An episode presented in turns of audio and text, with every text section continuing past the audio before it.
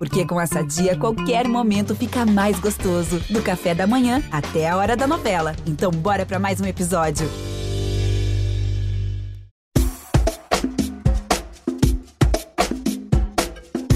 Muita gente acha que é impossível empreender na área jurídica. Às vezes, a gente sai da faculdade querendo logo o concurso público para ser promotor, defensor público, defensora pública, juiz, juíza e esquece também que tem a área de advocacia e dá sim para empreender na área jurídica em diferentes áreas aí do direito. E a Ana Patrícia que está aqui com a gente, ela é advogada, vice-presidente da OAB Bahia e quem sabe pode se tornar aí a primeira presidenta exatamente, a primeira mulher sendo presidente da OAB Bahia. Ana Patrícia, muito obrigada por ter aceito esse convite. É uma honra te ter aqui. Eu vou tirar todas as minhas dúvidas aí em relação a empreender na área jurídica e também o papel da OAB na hora de auxiliar esses advogados que estão começando, né? Como empreender na área jurídica. Eu poderia aqui ficar lendo seu currículo, mas eu gostaria que você se apresentasse. Muito obrigada, Monique, pela oportunidade de conversar com você, que é essa mulher extraordinária que tem uma história assim na sua vida que representa tanto para todas nós mulheres. Para mim, hoje é um momento assim muito importante, um marco na minha trajetória, porque eu gosto de conhecer e de me iluminar de pessoas como você, que tem luz, que tem luta, tem garra. Então eu agradeço. Quero cumprimentar todos os que estão assistindo é, esse essa entrevista. Monique, eu me chamo Ana Patrícia Dantas Leão, sou uma advogada baiana com muito orgulho, tenho um, um orgulho da minha terra, um orgulho da minha cultura, um orgulho do meu povo. Estou há 19 anos no exercício da advocacia. Ano que vem, em junho, eu completo 20 anos do exercício profissional. Me formei em 2002 pela Universidade Federal aqui da Bahia. Em 2016, eu fui eleita a primeira mulher a ocupar o cargo de vice-presidência na OAB aqui da Bahia. Em 2016, 2018 eu fui reeleita para o mesmo cargo, vice-presidente do AB da Bahia. E desde que ocupei este cargo em campo, lutas incríveis, né? Seja pela reestruturação do Poder Judiciário aqui no nosso estado, que é considerado um dos piores do Brasil. Venho lutando pela valorização da advocacia. Na Bahia, a advocacia tem sido muito desvalorizada, humilhada e nesta pandemia asfixiada em razão do fechamento dos foros. Tenho lutado muito para que nossa causa, Monique, de nós mulheres não seja apenas um discurso, mas que seja uma prática. E eu, enquanto mulher, ocupando este espaço, estou lutando desde 2016 para não ser um símbolo esvaziado de ações concretas, de luta, de trabalho. Nunca aceitei, Monique, ser uma fotografia, nunca aceitei que o meu nome e a minha trajetória fossem utilizados para realizar projetos políticos. E então, esta sou eu, Ana Patrícia, uma mulher que sonha, que luta e que neste momento agora estou passando seguramente por um dos maiores desafios da minha trajetória e seguramente das mulheres baianas, porque eu me lancei pré-candidata em julho à presidência da OAB da Bahia. Agora nós estamos na reta final da candidatura. No próximo dia 24 de novembro, a Bahia vai eleger pela primeira vez uma mulher para a presidência. Como assim pela primeira vez, Ana Patrícia? Por que isso? Porque a gente fica assim, 2021, século 21, tem coisas que já deviam ter acontecido. E por que você acredita que demorou tanto para esse momento chegar? Monique, eu costumo dizer, eu gosto muito das metáforas, tá, Monique? Eu, eu sou muito visual. Sim. Eu costumo dizer que a OB da Bahia, ela é uma amostra do que é a nossa sociedade. Tem de tudo, do bom e do ruim. Tem o preconceito, tem o racismo, tem o machismo, tem muitas virtudes, muitas qualidades, naturalmente tem de tudo. Então, a OAB da Bahia, ela não é diferente do retrato da sociedade baiana, que é uma sociedade machista muito conservadora. Quando eu falo, Monique, que em 2016 eu fui a primeira mulher a ser vice-presidente, eu não falo isso com orgulho. Eu falo para que as pessoas compreendam o quanto que a ordem dos advogados do Brasil na Bahia, ela precisa mudar. A OAB da Bahia é uma instituição quase centenária uma das instituições mais fortes e respeitadas da sociedade civil. É a OAB que encampa as lutas da democracia, dos princípios republicanos, das defesas dos direitos sociais, mas internamente a mulher não tinha espaço. Então, em 2016, eu fui eleita pela primeira vez e foi o período mais difícil da minha vida, porque você ocupar um espaço como este, da uma responsabilidade, Monique, nós, eu, né, no caso, poderia ter, eu disse isso aos representantes, aos líderes do grupo na época, eu tenho que fazer uma escolha e para mim não é uma escolha difícil. Ou eu vou ser aquela vice-presidente querida por todos, por ser subserviente, por concordar, ou eu vou impor respeito e vou ser respeitada, no amor ou na dor. E eu disse para eles, não tenho dúvida de qual vai ser a minha escolha, e a minha escolha vai ser sempre pelo respeito, não apenas a mim,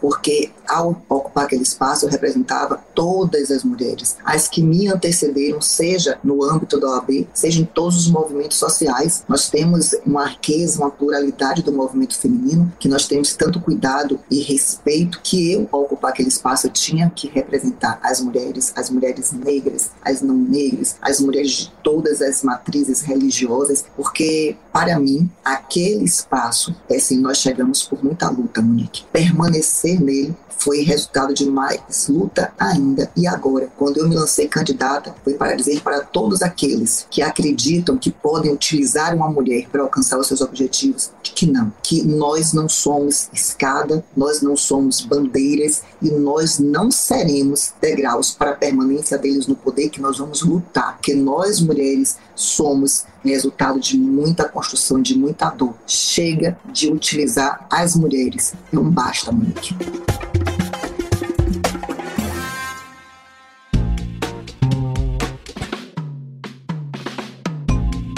Eu fico ouvindo você falar e, enfim, minha trajetória não foi muito diferente. E sendo duas baianas aqui conversando, gente, é bom reforçar. E quando Ana Patrícia traz esse lugar do racismo, do machismo, a gente olha assim para Salvador e acredita que não tem nada disso. Então, assim, calma com essa visão esquizofrênica e equivocada da cidade. Por isso a gente faz o que faz. E eu queria entender, assim, de você, Ana, por que também escolheu direito? Você poderia ter escolhido qualquer área de atuação mas você foi para a área jurídica. Por quê? De onde veio essa vontade? Monique, minha mãe, Ledinha, que eu amo, assim, minha inspiração, minha força. Ela disse que eu sou advogada desde pequena, desde que eu tenho compreensão, Monique, sobre mim, sobre as minhas expectativas de vida. Eu só enxerguei o direito, eu só enxerguei a advocacia, eu só me vejo advogando. Eu amo a advocacia, eu amo é, fazer a defesa do outro. A advocacia me mudou, me transformou. Porque é muito difícil, é, Monique, você conseguir, assim, compreender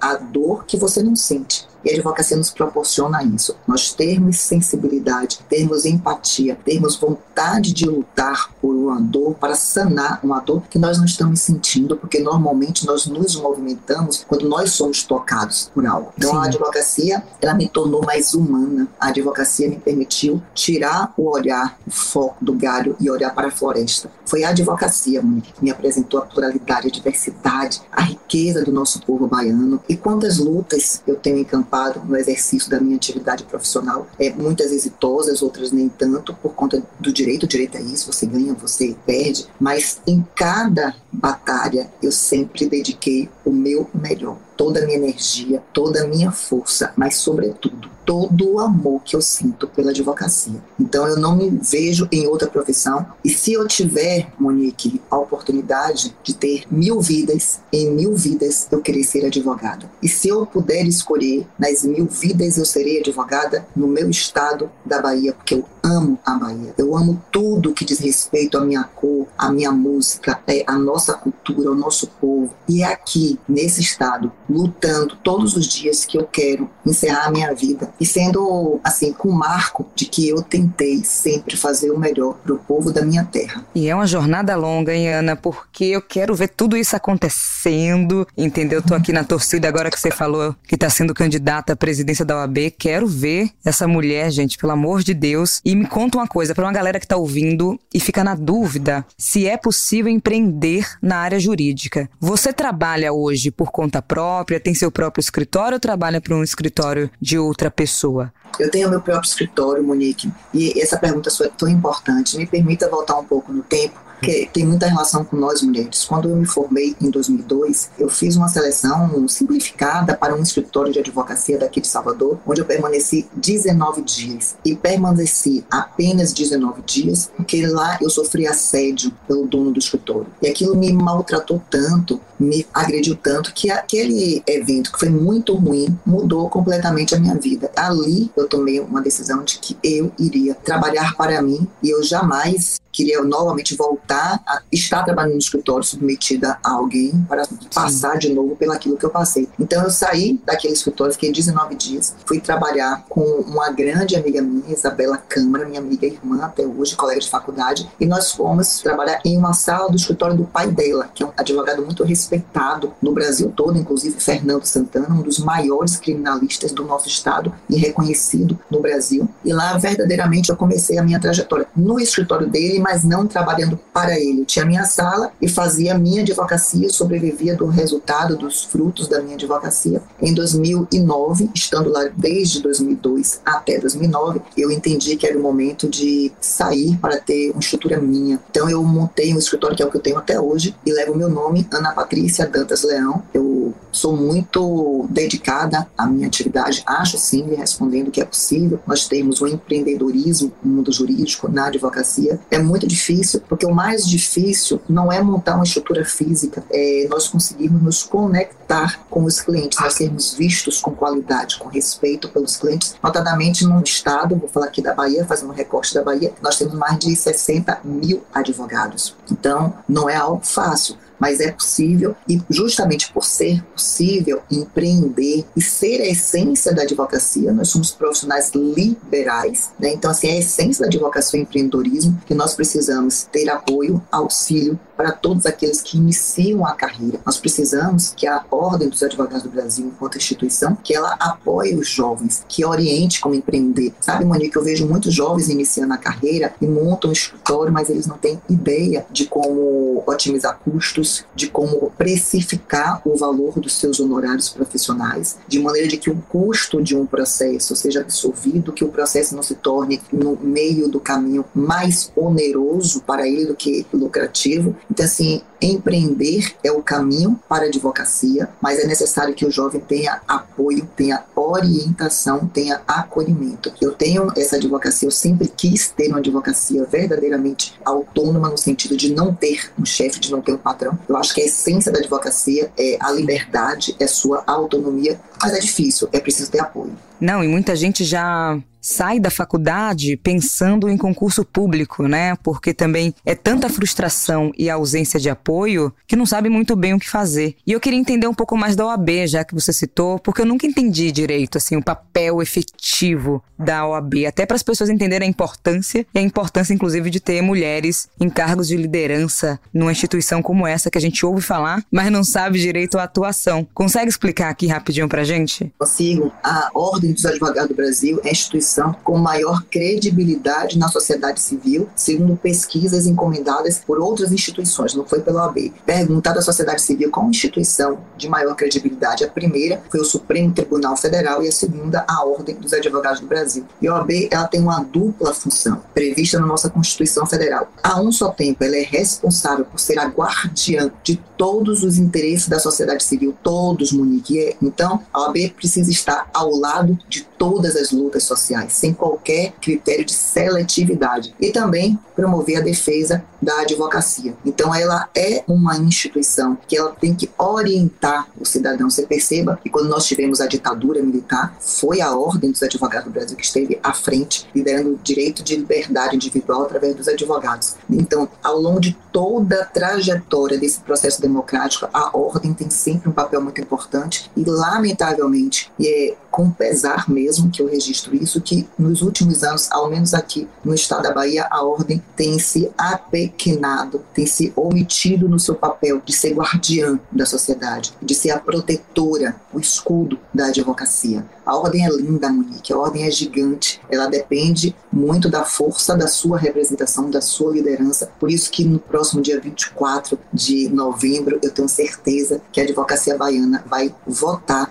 na mudança. Ah, espero e tô na torcida. E me tira uma outra dúvida, assim, porque eu tenho alguns amigos que fizeram direito e tudo mais, só que não necessariamente conseguem escolher uma área de atuação. É trabalhista? É criminalista? Como é que decide algo assim? Principalmente quando a gente é novo, né? Porque eu entrei na faculdade com 16, 17 anos e tinha que decidir minha vida. É muita pressão. é, advocacia é vocação. Então, assim, a escolha da advocacia tem que ser por vocação e não por qualquer outro motivo que seja. Vocação e escolher a área e afinidade, né, Monique? Eu acho que no início da carreira nós acabamos fazendo de tudo um pouco. Eu me recordo que quando eu iniciei, eu fiz de tudo: advocacia trabalhista, é civilista. Crime foi a única área que eu não fiz. Administrativo, eu fiz área condominial. A gente faz muito que aparece, mas é importante que já neste início da carreira comecemos a dedicar os nossos estudos no sentido de uma especialização, né, para que nós tenhamos assim o reconhecimento em uma área específica, eu acho isso fundamental. Mas no início, nós acabamos trabalhando com tudo um pouco, é sobrevivência, até também pela falta de experiência, mas o tempo né, nos orienta a adotar e nos dedicarmos àquelas áreas que nós temos maior afinidade. Eu sempre oriento o jovem a seguir o coração. Nunca vá pelo cheiro do vil metal, vá pela vocação, porque um profissional bem sucedido, seja na advocacia ou em qualquer outra área, é um profissional que é respeitado que é reconhecido e, sobretudo, que exerce a sua profissão com amor, com paixão. Se não tiver amor, Monique, não tem dinheiro que compense é, porque nos momentos difíceis que a gente vê também, né? Você pode estar tá ganhando milhões e aí não é aquilo que você quer fazer, entrega de uma forma totalmente equivocada, não consegue nem o reconhecimento e a credibilidade que merece ou precisaria ter dentro desse universo. Então, assim, gente, ouça aqui, Ana Patrícia, pelo amor de Deus, porque eu falo e vocês não acreditam em mim. Então, por isso que meu podcast é com convidadas e convidados, entendeu? Para ver se essa galera entende um pouquinho do que eu tô falando e quero passar por aqui. Resgata aí, Ana Patrícia, seu início, sabe, na Universidade Federal da Bahia. Conta pra gente um pouquinho esses desafios, assim, de se manter mesmo na carreira jurídica antes de abrir seu próprio escritório. Eu gosto de ouvir esses bastidores também. Dois desafios, para mim, como a maioria né, de nós, começou muito antes de ingressar na faculdade. Quando eu fiz vestibular aqui em Salvador, eh, só tinham duas faculdades de direito, que era a Universidade Federal da Bahia e a Universidade Católica. Então, a concorrência era altíssima altíssima, né? Dois cursos apenas de direito, com duas turmas por ano. Pense que era algo muito Nossa. difícil de, de ingressar. E eu não tinha, Monique, vindo de um ensino médio, é considerado dos melhores. Não era dos piores, não estava na, na escola pública, estava na escola particular, mas não era aquela escola particular tida assim como a que mais aprovava, digamos assim. Então, logo quando eu encerrei o ensino médio, no primeiro vestibular eu perdi. E a dificuldade começou aí, né? Que assim, terminou o ensino médio, estava tendo aula, perdi o primeiro vestibular vestibular e agora para poder estudar para vestibular. Eu não tinha Sim. naquele momento condições de fazer o cursinho pré-vestibular que tinha e ainda tem hoje nas cidades. Que é caro, né? Continua sendo caro os cursinhos. Muito caro, que é muito caro. Já começa aí a seleção, né? Na verdade a seleção já começa da escola. Quando chega nessa fase de encerrar o ensino médio, para quem não consegue lograr êxito, começa uma segunda etapa da seleção econômica e social de acesso às faculdades.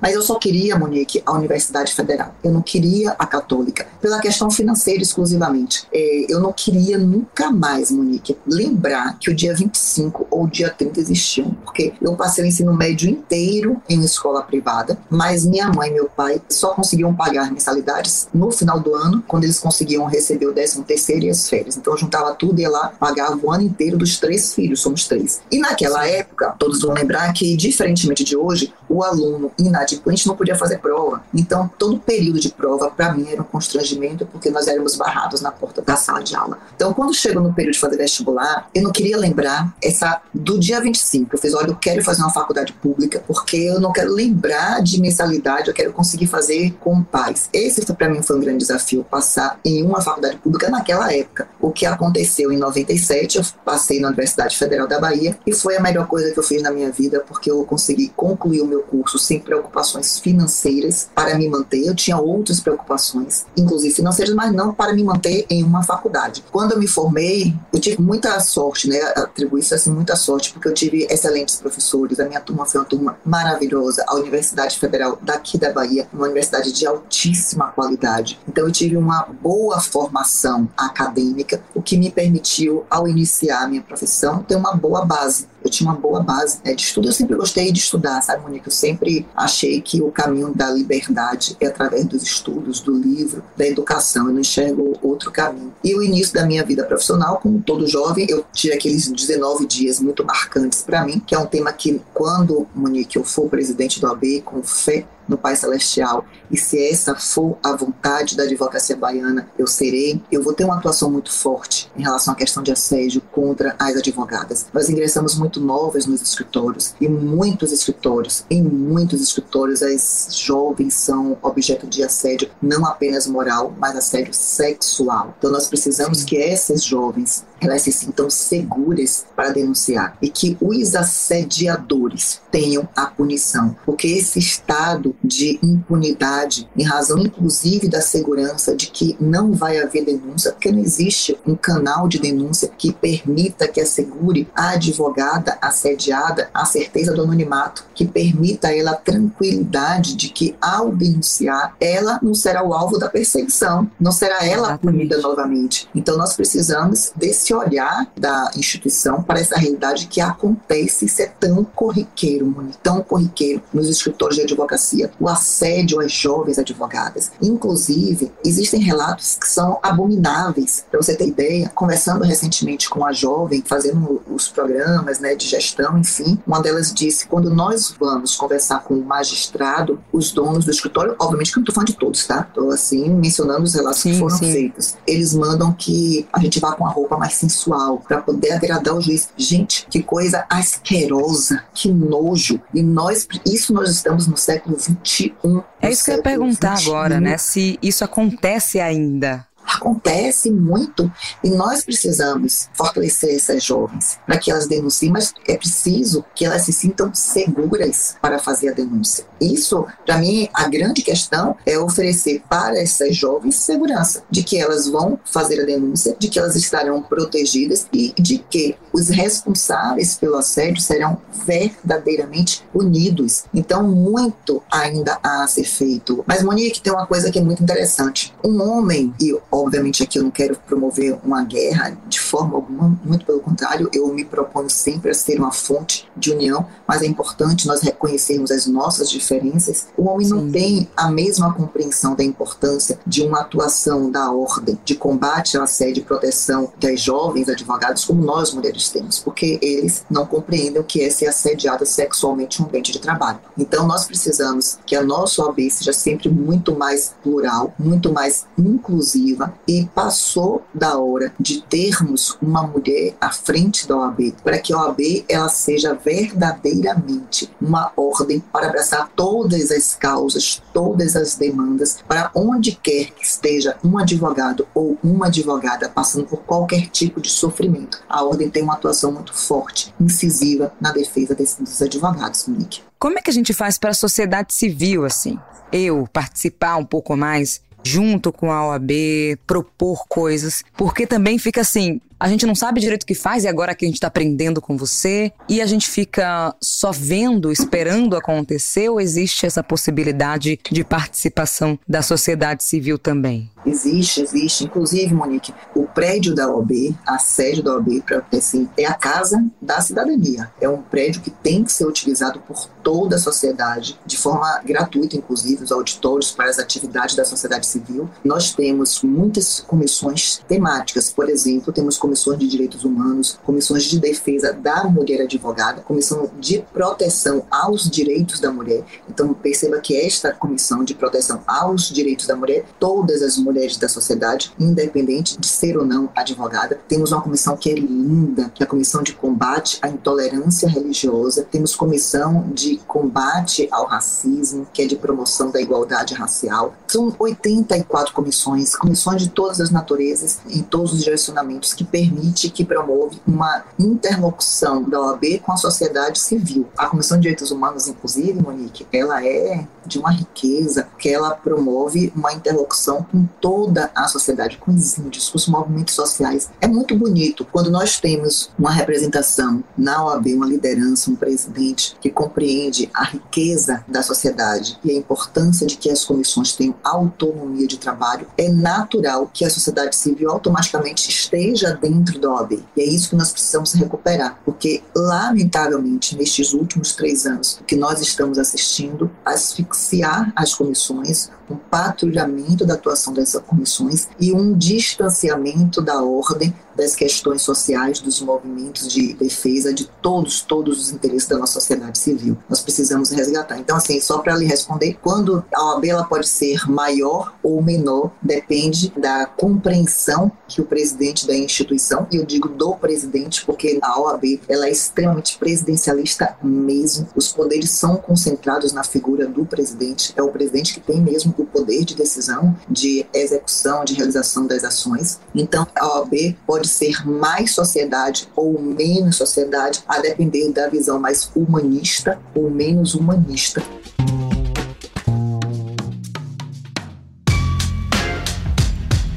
Estou aqui anotando tudo e pensando em algumas coisas. Como é que a OAB pode ajudar os empreendedores, sobretudo micro e pequenos empreendedores? Porque a gente sabe que, assim, no Brasil, se a gente for ver a economia, são os micro e pequenos empreendedores que carregam esse país, né? Infelizmente, claro, com a pandemia, a gente teve aí quase 10 milhões de empreendedores que tiveram que encerrar seus negócios. Outros surgiram, mas muito por uma questão né, de sobrevivência. Mas são os pequenos e médios negócios que fomentam o PIB. 27% do PIB, por exemplo, vem de pequenos negócios. 52% dos empregos com carteira assinada vem dos pequenos negócios. Então existe uma forma da OAB auxiliar, ajudar, criar junto com os empreendedores? Sim. Iniciar pelo início, vamos iniciar do início, pelo ingresso. Para ingressar nos quadros da OAB, para exercer a advocacia, é necessário não apenas concluir um curso de direito, mas também se submeter e ser aprovado em um exame de ordem. Então, finalizadas essas duas etapas, nós temos uma quantidade numerosa de colegas que aí nessa fase não são advogados, são bacharéis em direito. Quem não tem inscrição na OAB, na OAB não é advogado, é bacharel em direito. E nós temos um número de bacharel em direito que não consegue se inscrever por falta de condições financeiras mesmo de fazer a inscrição, porque a inscrição não é barata. Você paga a taxa de inscrição e antecipa naturalmente uma anuidade, que hoje aqui no estado da Bahia é 850 reais o valor, sem nenhum desconto. O valor integral, tá? Porque para o jovem advogado tem uma política de incentivo. Por essa razão, em razão da dificuldade de iniciar a carreira, que nós estamos propondo e vamos realizar, Monique, uma política de isenção dessa despesa para todo colega que ingressa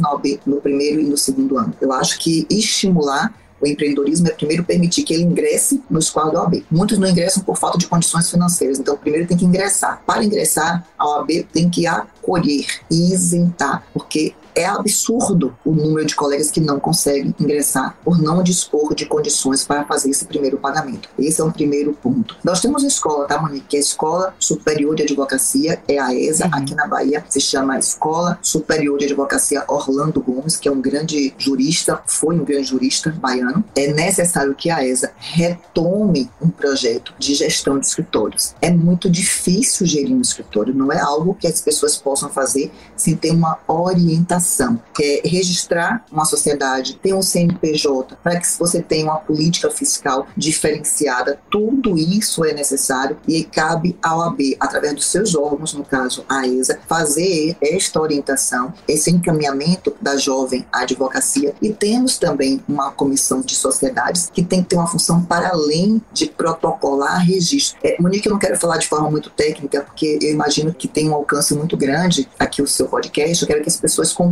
que, é, resumidamente, o que nós, enquanto instituição, nós temos que fazer é orientar, apresentar para os jovens que estão iniciando a carreira os instrumentos necessários para que, com segurança, eles possam iniciar e, principalmente, Monique, aproximar os advogados novos da clientela de forma segura, sem que haja um abuso de publicidade, sem que haja infrações éticas disciplinares, porque a falta de orientação desses jovens que iniciam a carreira e que querem ter sua atividade, que querem buscar seus clientes, acaba impulsionando eles à prática de diversas infrações éticas disciplinares. Nós somos uma profissão que temos um código de ética, inclusive no que diz respeito à publicidade, à propaganda, como captar um cliente. E os jovens não aprendem isso na faculdade. E quando iniciam a carreira, muitos já começam infringindo as normas éticas e sendo punidos. Então, perceba que o empreendedorismo no âmbito jurídico, ele, tem muitas regras e cabe ao OAB orientar, estimular e permitir, inclusive com convênios que permitam aos jovens ter recursos para o início dessa estrutura física, para a aquisição de, de computadores, para montar uma estrutura. Tem um projeto que eu acho muito interessante e que nós vamos aperfeiçoar, que é o projeto Meu Escritório. Nós temos na estrutura da OAB escritórios já montados onde os advogados e as advogadas podem utilizar para atender os seus clientes. Esse é um projeto que nós temos que ampliar e melhorar, porque a estrutura física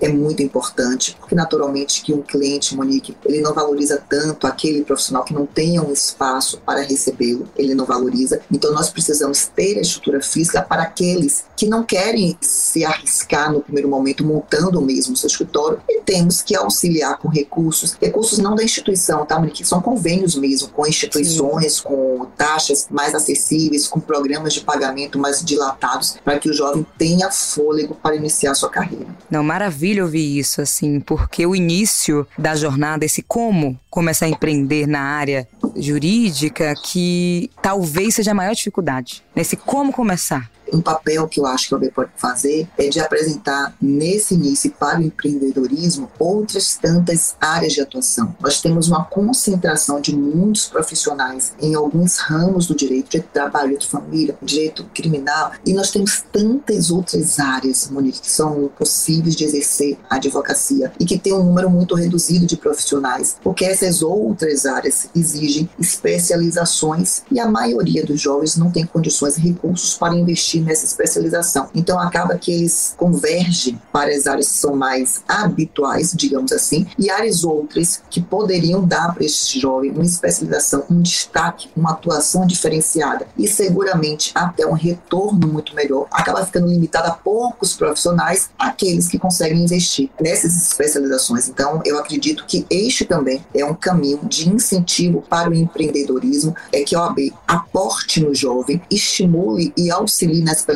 especialização de outras tantas áreas de atuação que não são tão superlotadas, digamos assim, para usar uma, uma linguagem bem acessível. Não, maravilhoso isso. Eu fico feliz porque eu tenho muitos amigos que estão nessa fase. Então é Abraão que está me ouvindo aí, ó. Esse podcast é para você que não sabia como começar a empreender aí, tem várias áreas do direito para você dar uma olhada.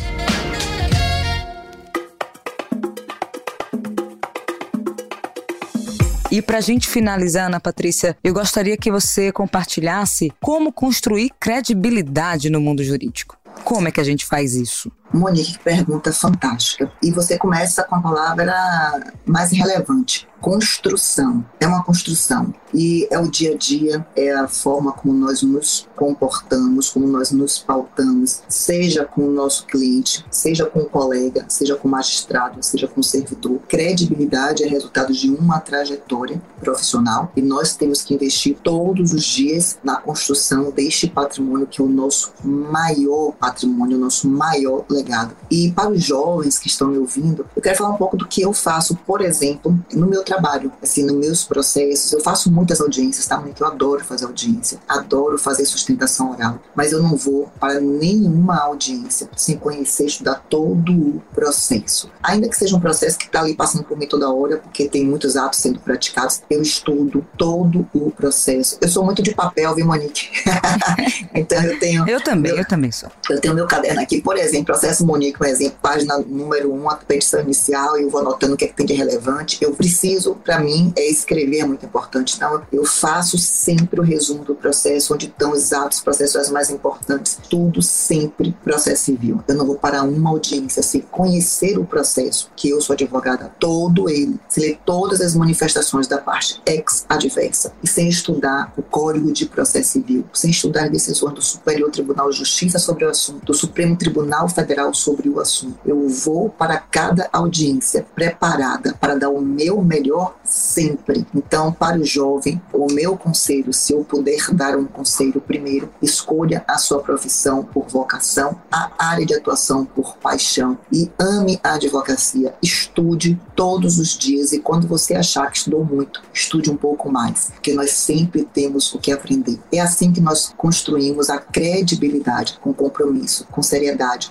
Dedique a cada cliente o que te pagou um valor ínfimo e o que te pagou o melhor honorário da sua vida, a mesma atenção, dedique o mesmo amor, porque toda causa é importante e não tem preço. É isso. Muito obrigada, Ana Patrícia. E todo mundo que está ouvindo aí, hoje Ana Patrícia é vice tá? Da OAB Bahia, vice-presidente, mas talvez aí no próximo episódio eu traga novidades, porque semana que vem a gente vai saber se ela vai ser presidente da OAB Bahia pela primeira vez tendo uma mulher, minha gente. É para comemorar. Então, muito obrigada por esclarecer todas as minhas dúvidas e eu tô na torcida aqui por você, viu? Monique, eu quero te agradecer esse espaço, esse momento. Vem num momento muito especial e difícil da minha vida. Essa eleição é uma eleição muito difícil e pessoas como você que demonstram essa generosidade de dividir né, as suas conquistas, porque o que você está fazendo comigo é dividir a sua conquista. Eu tenho, assim, apenas lhe dizer muito, muito, muito obrigada. É gratidão eterna por você. É, você tenha sempre mais conquistas que o mundo possa lhe ouvir e conhecer a sua história, porque a sua história é linda. É uma história que nos inspira muito. É, obrigada, Monique. Ai, vamos nessa. Valeu, galera, e até o próximo episódio do Caminhos Intuitivos.